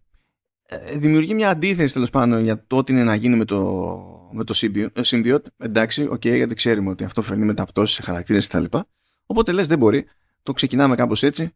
Και παρότι πάει αργά, διότι το μισό παιχνίδι στην ουσία είναι η πρώτη πράξη του, της ιστορίας και ε, νομίζω ότι διαφωνώ και με αυτό το ζύγι, ότι από τη μέση και μετά ας πούμε οι εξελίξεις τρέχουν ε, με, με ρυθμό που δεν τις διευκολύνει και πιστεύω ότι θα ήθελαν χρόνο να αναπνεύσουν ε, ώστε να δούμε τους χαρακτήρες που αλλάζουν χάνοντας τον έλεγχο του εαυτού τους τέλος πάντων ε, να το παθαίνουν λίγο πιο, πιο ύπουλα και λίγο πιο, πιο, πιο ρεαλιστικά όχι τόσο μπαμ μπαμ εκεί που έχει γίνει προσπάθεια να φτιάξουμε ένα δεσμό ας πούμε, με τους χαρακτήρες είναι σε κάποιες αποστολές του main quest που στην ουσία υπάρχουν για να δημιουργήσουν μεταξύ των χαρακτήρων και φυσικά κατά επέκταση σε εμάς ε, κοινές εμπειρίες και αναμνήσεις. Δηλαδή υπάρχει ένα κομμάτι, ας πούμε, όπου είμαστε όλοι μια παρέα σε ένα, σε ένα Luna Park και ασχολούμαστε με τα παιχνίδια του, του, του Luna Park, με τις ατραξιόνες του Luna Park.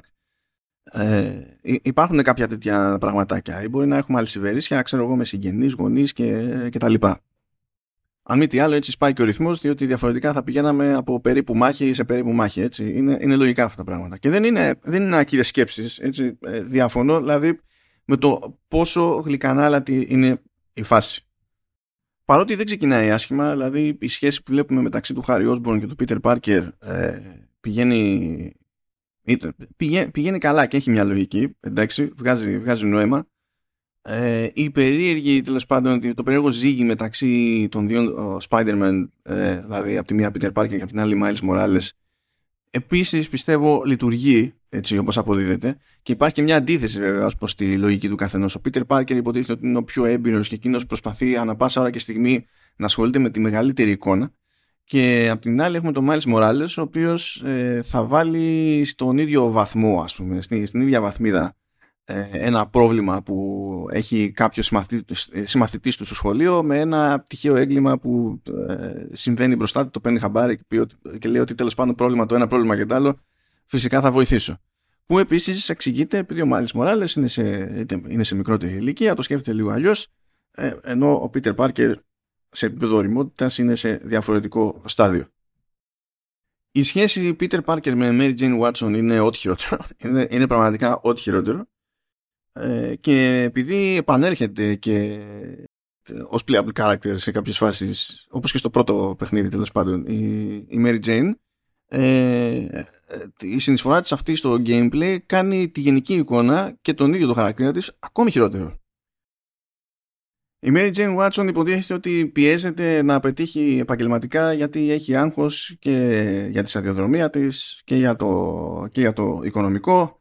Δεν θα πηγαίνει και πολύ καλά επαγγελματικά ο Peter Parker, δεν βγαίνει το, το φράγκο, παίζει εκεί πέρα μια πίεση. Αυτό είναι κάτι ανθρώπινο, κάτι το οποίο μπορούμε να αντιληφθούμε όλοι πάνω κάτω, ακόμη και αν δεν το έχουμε ζήσει από πρώτο χέρι. Εντάξει, όλα κομπλέ. Αλλά από εκεί και πέρα, ε, η Mary Jane είναι προφανέστατα ε, το δώρο του Θεού στην ανθρωπότητα. Θέλετε να σώσει, ξέρω το, τον Πίτερ. Γίνεται. Ε, θέλετε να πηγαίνει και να κάνει one hit kills σε εχθρούς που ε, κανονικά θέλουν ξύλο και ξύλο ε, με, όταν τους αντιμετωπίζουμε το Spider-Man. Σου λέει κανένα πρόβλημα, έχουμε το, το κατάλληλο πιστολάκι για τη φάση. Πήγαινε σηκωτά, πάντα ένα κουμπί, τέλος. Ε, δε, φυσικά είναι μεγάλη μούρη και στο, και στο stealth. Είναι τόσο μεγάλη μούρη που ε, φαίνονται ακόμη περισσότερο αδυναμίες του σχετικού AI.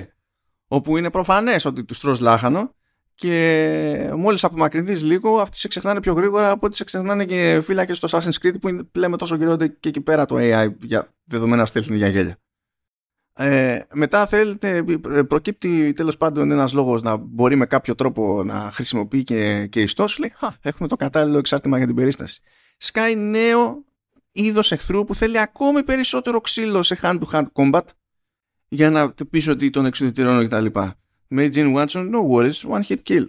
Κανένα πρόβλημα. Το έχουμε. Το έχουμε. Δηλαδή, με το εργαλείο που κάνει πάσα η Insomniac στην Mary Jane για να καταφέρει να της δώσει χρόνο κατά τη διάρκεια του, του, του gameplay και του, και του story ε, δηλαδή θα πρέπει να το βλέπουν οι Spider-Man και να λένε καλά εμείς αυτό γιατί δεν το χρησιμοποιούμε καθυστερημένοι είμαστε δηλαδή γιατί να είναι τόσο εύκολο για τη Mary Jane Watson και να καθόμαστε εμείς και να το κάνουμε με τον δύσκολο τρόπο ακόμα και σε κάποια φάση που υποτίθεται ότι προσπαθεί να εκφραστεί η πίεση τέλος πάντων της Mary Jane Watson και να βγουν τα, τα ψυχολογικά και να δοκιμαστεί η σχέση με τον Peter και δεν ξέρω και εγώ τι ε, είναι για πάντα τέλος πάντων ε, αφιψηλού η κατάσταση. Δηλαδή είναι λες και έχουμε πιάσει το κακό εννοούμενο strong female character γιατί προφανώς υπάρχει το καλό εννοούμενο. Το κακό εννοούμενο έχουμε πιάσει όλα τα, τα λάθη τέλος πάντων που γίνονται σε μια τέτοια συνταγή. Είπαμε πόσα από αυτά μπορούμε να, μπορούμε να τα χωρέσουμε όλα στην περίπτωση της Mary Jane. Και πήγανε να τα χωρέσουν όλα στην περίπτωση της Mary Jane. Ε, καταλήγει λοιπόν το, για μένα, δηλαδή το αμόρε του Miles, ας πούμε, που είναι μια κοπέλα εκεί πέρα κοφάλαλη, να έχει πολύ μικρότερη συμμετοχή και να έχει περισσότερο ενδιαφέρον χαρακτήρας. Που και εκείνη φαίνεται ότι είναι ικανή, ξέρω εγώ, κάνει το Α, το Β, το Γ κτλ. Αλλά ε, δεν είναι με τη λογική και στο επίπεδο που φτάνει η Mary Jane. Είναι πιο, πιο φυσιολογικός άνθρωπος, δηλαδή η κοπέλα η άλλη. αν μη τι άλλο δείχνει όπως όλοι οι άνθρωποι ότι σε κάποια πράγματα είναι πολύ καλή, σε κάποια πράγματα δεν είναι. Ενώ η Mary Jane, παιδιά, δεν ξέρω, είναι, πρέπει να το γονέψετε. Είναι καλύτερη σε όλα. Απογοήτευση ήταν και ο Craven, παρότι ως concept είχε ένα ενδιαφέρον και έκανε μια απόπειρα εκεί πέρα η Insomniac να του δώσει, να του δώσει βάθος αλλά με τον τρόπο του εντάξει, ε, ας κάνουμε τους άλλους χαρακτήρες και τον ίδιο τον παίκτη να τον λυπηθεί ξέρω εγώ που ναι, οκ, okay, θα το δεχτώ. Απλά υπήρχε περιθώριο που φαίνεται από αυτά που έκανε η ίδια Insomniac. Δηλαδή φαίνεται ότι το καταλάβανε η Insomniac. Υπήρχε, υπήρχε περιθώριο να συζητηθούν πράγματα, να, να απασχολήσουν τον παίκτη και τους χαρακτήρες πράγματα για την περίπτωση του Craven που, που δεν. Οπότε το Craven είναι ένα super cool ε, κομπάρσος που μας απασχολεί για μεγάλο διάστημα στο παιχνίδι μέχρι να πάρουν τα πράγματα μια κάποια τροπή ας πούμε και να μοιραστεί αλλιώς η προσοχή μας. Δεν θεωρώ καθόλου τυχαίο το ότι γενικά χρησιμοποιήθηκε ο Craven με τη λογική ότι η Sony Pictures εξακολουθεί τις απόπειρες για ένα περίπου cinematic universe με τους περιφερειακούς χαρακτήρες του, του Spider-Man. Και έρχεται η ταινία Craven εντάξει, που δεν συνδέεται το παιχνίδι με την ταινία αλλά πιστεύω ότι δεν, ε, δεν μπορούσε να αποφύγει τον πειρασμό η Sony να πει ότι κοίταξε να δεις ας κάνουμε εδώ τη μόντα να φέρουμε τον χαρακτήρα έτσι στο, στο προσκήνιο να μείνει κάπως στη σκέψη ε, του, του κόσμου ώστε όταν έρθει η ώρα για το λανσάρισμα του, του Craven να μην χρειάζεται να προσπαθήσουν περισσότερο για να θυμηθούν τι παίζει και πώς να, να μισοψηθούν λίγο βρε αδερφέ μην την, μην την πατήσουμε όπως με το Morbius λες και το πρόβλημα με το Morbius τώρα ήταν τον είχαν πρόχειρο στη μνήμη ας πούμε οι θεατές. Αλλά τέλος πάντων.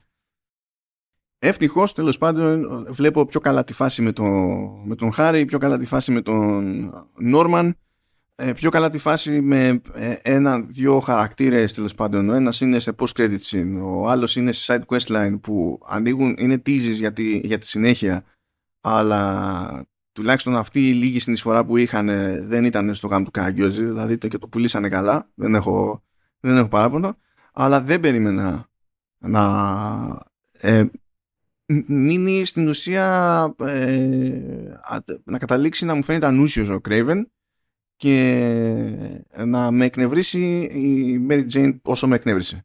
Ε, εντάξει, ξέρω ότι μια μερίδα τέλος πάντων είχε ενοχληθεί από τη Mary Jane και στο πρώτο παιχνίδι. Στο πρώτο παιχνίδι δεν με είχε βαρέσει έτσι. Διότι, ας το πούμε, ξέρω εγώ, ήταν ακόμη εκολαπτώμενη. Ήταν, είχε διανύσει μια πορεία και τα λοιπά. Ε, ούτε με ένοιαζε τέλος πάντων αν πατάει στο α, β, γ ε, μοτίβο που υπήρχε δεν υπήρχε σε κάποια εκδοχή του Spider-Man Universe σε κόμικ και τα λοιπά. Κομπλέ όλα. Αλλά εδώ χάθηκε μπάλα. Εδώ, εδώ χάθηκε μπάλα. Ευτυχώς που στην ουσία το όλο στηρίζεται πάνω απ' όλα στη, στο δεσμό μεταξύ Πίτερ και Χάρη. Οπότε, ας το πούμε, δεν, δεν έγινε το χειρότερο δυνατό ε, δηλαδή το, ο πραγματικός πυρήνας ας πούμε να, να καταρρεί αλλά πιστεύω ότι και πιο οργανικά εξελίσσονταν τα πράγματα στο πρώτο παιχνίδι το οποίο είναι, είναι και αστείο από την άποψη ότι στο πρώτο παιχνίδι είχαν κάνει κάτι αρκετά επικίνδυνο. Πήγανε και βάλανε αρκετούς κακούς να καταλήγουν να συνεργάζονται και να πρέπει να γίνουμε κομμάτια ας πούμε για να τους κουμαντάρουμε και μέχρι που είχε και multi-boss fight ξέρω εγώ και ό,τι να είναι.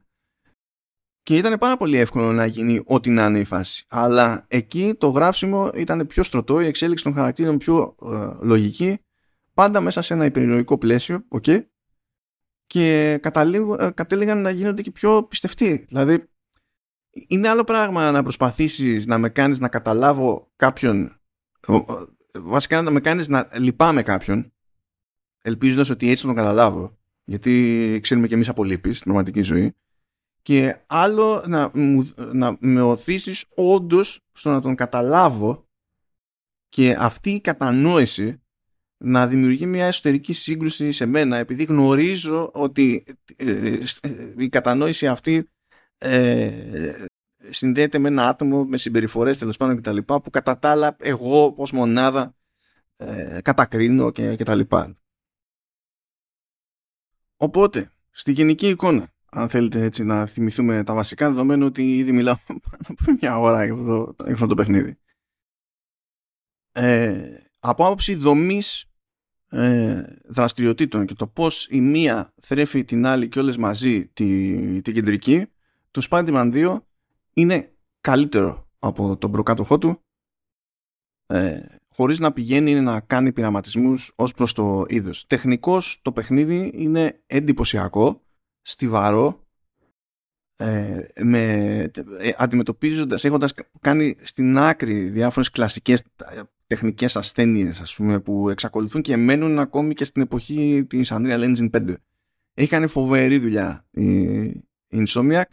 Είναι, είναι χάρμα, χάρμα οφθαλμών αυτό που καταλήγει στην οθόνη και δεν, είναι, δεν παραπονιούνται καθόλου και τα, και τα αυτιά. Ε, κατάλαβε ότι τα side missions ε, σε προηγούμενες απόπειρες ήταν αδύναμος κρίκος και δεν τολμά καν να τα πει side missions τα βαφτίζει κάτι άλλο και τα κάνει πραγματικά πάρα πολύ λίγα.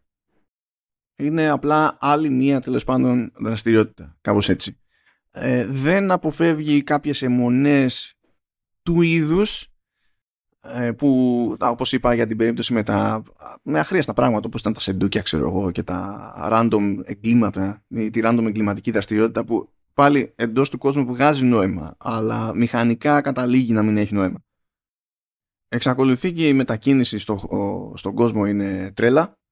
Ε, αυτό που ε, μου διέφυγε πριν, μιας και το θυμήθηκα να στο βάλω τώρα, μιας και είπα για τη μετακίνηση στο, στον κόσμο, ε, είναι ότι στο, στις προηγούμενες απόπειρες θα έχετε συνηθίσει όταν λέγατε ότι και γιατί να κάνω fast travel θα κάθομαι να γουστάρω στο πέρα δόθε.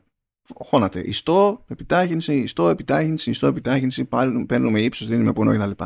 Τώρα υποτίθεται ότι έχουμε τα web wings ε, και έχουμε το περιθώριο να πετάξουμε για κάποιες αποστάσεις, ε, να πάρουμε και ύψος στην αρχή. Με αναβαθμίσεις αυτό γίνεται ακόμη πιο χρήσιμο τέλος πάντων για μεγαλύτερη διάρκεια και, και τα λοιπά. Και έχει φροντίσει η Insomniac να έχει βάλει και κάποια βοηθήματα, κάποια wind tunnels ας πούμε που να μας επιταχύνουν και να μας δίνουν το περιθώριο να καλύψουμε μεγάλες αποστάσεις χωρίς να ανησυχούμε για το αν θα καταλήξουμε πάλι στο έδαφος. Ε, ακόμα και στη,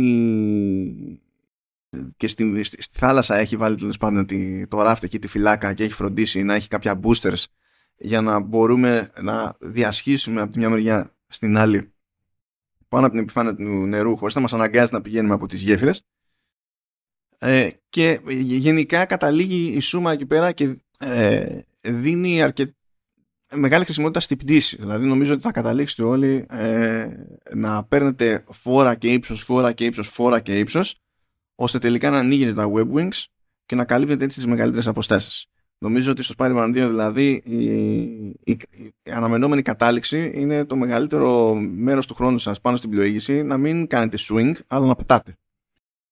Τώρα το πώς σας κάθεται αυτό μάλλον εξαρτάται από το τι έρωτα έχετε με το swinging σε σχέση με, τη, με την πτήση. Δεν ξέρω τώρα. Για μένα είναι ευχάριστα και τα δύο. Δεν είχα κανένα πρόβλημα. Παίρνουσα ωραία. Ε, είπαμε, έχουν αλλάξει οι ισορροπίες στη μάχη, έχουν γίνει κάπως πιο λογικές. Ε, αυτό είχε κάποιες παρενέργειες, εντάξει. Το, στην πράξη βέβαια νομίζω ότι το αποτέλεσμα καταλήγει είναι πιο ευχάριστο σε σχέση με προηγούμενες ε, φορές. Ε, το stealth εξακολουθεί και είναι κομμωδία. Η, ε, ε, στην ιστορία τέλος πάντων τα πράγματα δεν πήγανε τόσο καλά όσο περίμενα όσο τη, στις προηγούμενες απόπειρες ε, για μένα είναι πτώση δηλαδή αυτό το, το πράγμα και είδα και κάποιες αιμονές που δεν εξυπηρετούσαν κανέναν και τίποτα εδώ που τα λέμε. Παρότι με έναν χαρακτήρα ε, όντως έχουν κάνει ένα πράγμα που γίνει κόντρα στις ε, παραδόσεις του, του κόμικ και γενικά του franchise αυτού ε, αλλά δεν θα το πω και αυτό κάνει μεγάλη έκπληξη διότι τηλεγραφείται από πολύ νωρίς, αποκαλύπτεται επίσης πολύ νωρίς, οπότε τέλος πάντων είναι πάλι ε, δεν το λες ότι πω φτάσαμε σε ένα σημείο και ξαφνικά έγινε το τάδε και μείναμε κόκαλο και οτιδήποτε. Το Spider-Man 2 λοιπόν είναι καλύτερος Spider-Man. Το Spider-Man 2 είναι καλύτερος, ε, καλύτερος τίτλος με ανοιχτό κόσμο από την Insomniac. Επίσης μπορώ να πω ότι είναι καλύτερο open world action adventure ε, τύπου Sony. Ας το θέσουμε έτσι. Αν τα βάλουμε κάτω δηλαδή για το πώς ρέουν ρέει το παιχνίδι, ρέουν οι μηχανισμοί, πώς συνδέονται όλα και πάει λέγοντας. Είναι βελτίωση σε σχέση με το Days Gone. Είναι βελτίωση σε σχέση με το, με το Ghost of Tsushima. Ε, για μένα είναι βελτίωση σε σχέση και με το Horizon. Μην το θυμάμαι αυτό και μου ανεβαίνει πίεση.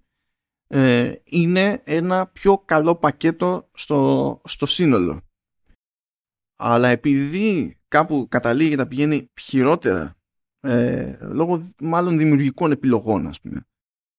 Ε, και παράλληλα δεν τολμά και κάτι νέο. Καταλήγει να μου αφήνει ε, πώς να το πω ανάλογη γεύση ή σκεφτείτε το ξέρω εγώ όπου γεύση σκεφτείτε τη βαθμολογία.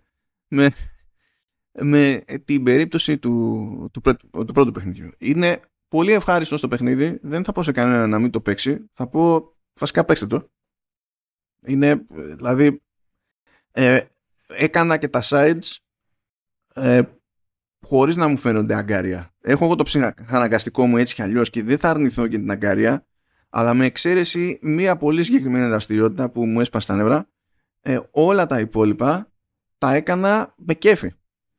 Και ας μην είχαν, να μην οδηγούσαν πουθενά, ας πούμε, αφηγηματικά. Τα έκανα με κέφι. Και αυτό από μόνο τους στην κατηγορία είναι και επίτευγμα, έτσι. Και ακόμη και έτσι, ακόμη και με τα παράπονα που μπορώ να έχω από το Spider-Man 2, τουλάχιστον εξακολουθεί και καταφέρνει ως συνολική εμπειρία να είναι κατά με πιο ενδιαφέρουσα από ανάλογες απόπειρες στο, στο MCU. Σίγουρα καλύτερη από την απόπειρα που ήταν το No Way Home. Οπότε η Sony Interactive Entertainment και τα PlayStation Studios εξακολουθούν και ρίχνουν στη Sony Pictures και αυτό δεν πάβει ποτέ να μου φαίνεται αστείο ε, επίσης δεν μου πάβει ποτέ ε, να μου φαίνεται δίκαιο. Και αυτό που καταλήγω να σκέφτομαι συγκεκριμένα για την περίπτωση της Insomniac είναι ότι σε σχέση με τα άλλα κέρια στούντιο ε, υπό τη σκέπη της Sony ε, καταλήγει και έχει φοβερό output και κρατάει επίπεδο παρά τη συχνότητα και τον όγκο των, των παραγωγών Πράγμα που σημαίνει ότι μου φαίνεται ακόμη πιο αστείο το αντίτιμο που έδωσε η Sony για να αγοράσει την, την Insomnia. Δηλαδή σκεφτείτε τι, τι έχει γίνει έτσι. Δηλαδή ε, Spider-Man, Miles Morales, Ratchet και Spider-Man 2 μέσα σε 4-5 χρόνια. Και μέχρι στιγμής είναι και το μόνο στούντιο της Sony που έχει βγάλει πραγματικούς κράχτες στον α ή β βαθμό για το hardware που γενικά μας έχει αργήσει πολύ αυτή τη φορά να, να οριμάσει. Εντάξει, σε αυτό δεν θέλω να δικήσω το Horizon Forbidden West, διότι ήταν όντως κράχτης, ήταν φοβερό αυτό που βλέπαμε σε τεχνικό επίπεδο τουλάχιστον. Ε, με ακόμη πιο φοβερό βασικά με δεδομένο ότι κατέληξε να είναι και cross-gen ενώ το Spider-Man 2 δεν είχε να ασχολείται έτσι με τέτοιες έγνοιες. Ε, όντως, όντως, πολύ καλή περίπτωση στο τεχνικό επίπεδο το, το Forbidden West. Αλλά από Insomniac, τρελό output. Τρελό output. Πρέπει δηλαδή να είναι το, πιο χρήσιμο στούντιο που έχει πρόχειρο αυτή, όλη αυτή την περίοδο η Sony. Και αν καταφέρει και πιάσει και ένα ζύγι που να βγάζει νόημα, όπως κατάφερε να πιάσει τον χαρακτήρα του, του Spider-Man και να τον και σε video game να κάνει άλμα και να πετύχει jet τη, την αίσθηση. Μην ξεχνάμε το επόμενο βήμα του Insomniac το που έχει δηλαδή το επόμενο στο μενού είναι το Wolverine. Αν μα καταφέρει και πιάσει ας πούμε αίσθηση σωστή και στο Wolverine ε, το track record της Insomniac ό,τι παράπονα και να έχω στην τελική θα είναι τρελό τρελό δηλαδή σχεδόν για οποιοδήποτε στούντιο με δεδομένο και το χρονικό διάστημα μέσα στο οποίο συμβαίνουν όλα αυτά. Που με αυτά και με αυτά θα έλεγα στη Sony, ξέρω εγώ, μήπως να τους αφήσει λίγο, λίγο, λίγο να, όχι πολύ, λίγο να, να χαλαρώσουν. Γιατί έχουν δείξει ότι την παλεύουν μέχρι στιγμής. Αλλά άμα σου πούνε ότι κοίτα, πιστεύω το έχουμε, το, το πλάνο που μας έχεις φτιάξει που ξέρω εγώ δώσ' τους λες δεν, δεν πειράζει καλή καρδιά. Σας δώσω λίγο παραπάνω να το δουλέψετε να το φανταστείτε κάπως αλλιώς. Κάνε Sony μια καλή πράξη διότι έπρεπε να τους ανάβεις λαμπάδες. Ακόμη και με κάτι μπαγκάκια εδώ και εκεί, ακόμα και μετά το patch, το, το βασικό, ε, πάλι έπρεπε να τους ανάβεις λαμπάδες. Γιατί αυτά τα αστεία, τα, τα bugs που μου τύχανε τέλος πάντων στο Spider-Man 2 ήταν αραιά και όντως σε διάφορες περιπτώσεις ήταν αστεία. Δηλαδή σε, κάποιες, σε μια σκηνή και χρειάστηκε στην ουσία να ξαναξεκινήσω, το, δηλαδή να κλείσω την εφαρμογή του παιχνιδιού και να συνεχίσω. Και δεν έχασα τίποτα γιατί το checkpointing και το save είναι jet στο παιχνίδι. Δηλαδή είναι πολύ δύσκολο να πεις ότι χάνεις πρόοδο της προκοπής. Ε, υποτίθεται ότι μια από τις ιδιότητες του Μάλι Μοράλες είναι να γίνεται αόρατος. Αλλά αυτό γίνεται με τρόπο που παραμένει, εννοείται, το μοντέλο του ορατός στον παίκτη, γιατί πρέπει να το βλέπει ο παίκτης για να καταλάβει τι διάλογο κάνει. Ε, σε κάποια φάση, χωρίς να ενεργοποιήσω ποτέ τη, την ιδιότητα αυτή, ε, αποφάσισε το παιχνίδι ότι δεν χρειάζεται να βλέπω τον Miles. Θα είναι τελείως αόρατος θα, κάνει, θα, δείχνει και, θα σκάει και στα cutscenes και θα είναι αόρατος. Θα κάνει υποτίθεται πλάνο κατευθείαν στον Miles Morales, κοντινό ξέρω εγώ, και θα είναι αόρατος. Θα βλέπω απλά το τοπίο από πίσω, ξέρω εγώ.